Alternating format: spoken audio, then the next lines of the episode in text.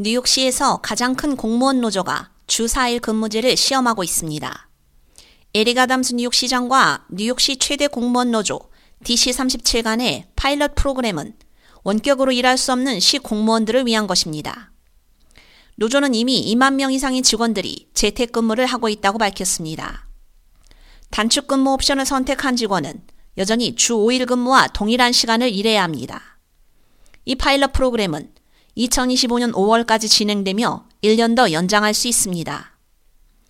에담스 시장은 새로운 업무 시대로 접어들면서 형평성을 논의의 중심에 두어야 한다는 점을 항상 분명히 해왔다며 이제 직무 책임으로 인해 원격 근무를 할 수 없는 뉴욕시 근로자는 마땅히 누려야 할 유연성을 갖게 될 것이며 동시에 세계 최고의 지방자치단체 인력이 뉴욕 시민을 위해 메일 서비스를 제공할 수 있도록 보장할 것이라고 밝혔습니다.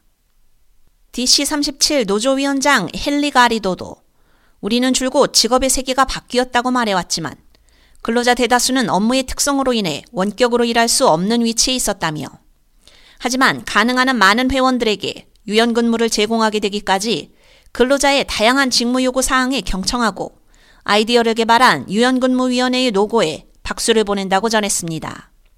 주 4일 근무제에 대한 효과는 이전 연구 사례 등을 통해 이미 밝혀진 바 있습니다.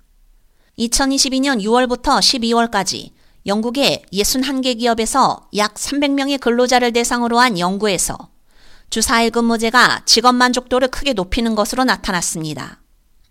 또한 일과 삶의 균형이 개선되고 직원들의 업무 스트레스까지 줄어들었습니다. 회사 측에서는 생산 품질, 고객 서비스 개선뿐만 아니라 직원들의 결근 및 병가까지 감소하는 효과를 얻었습니다. 미국 고용주의 약 40%가 주 4일 근무 옵션을 적극적으로 테스트하고 있거나 올해 테스트할 계획인 것으로 나타났습니다. 최근 연구에 따르면 주 4일 근무제를 실험한 기업의 무려 92%가 주 4일 근무제를 계속할 계획이라고 밝혔습니다.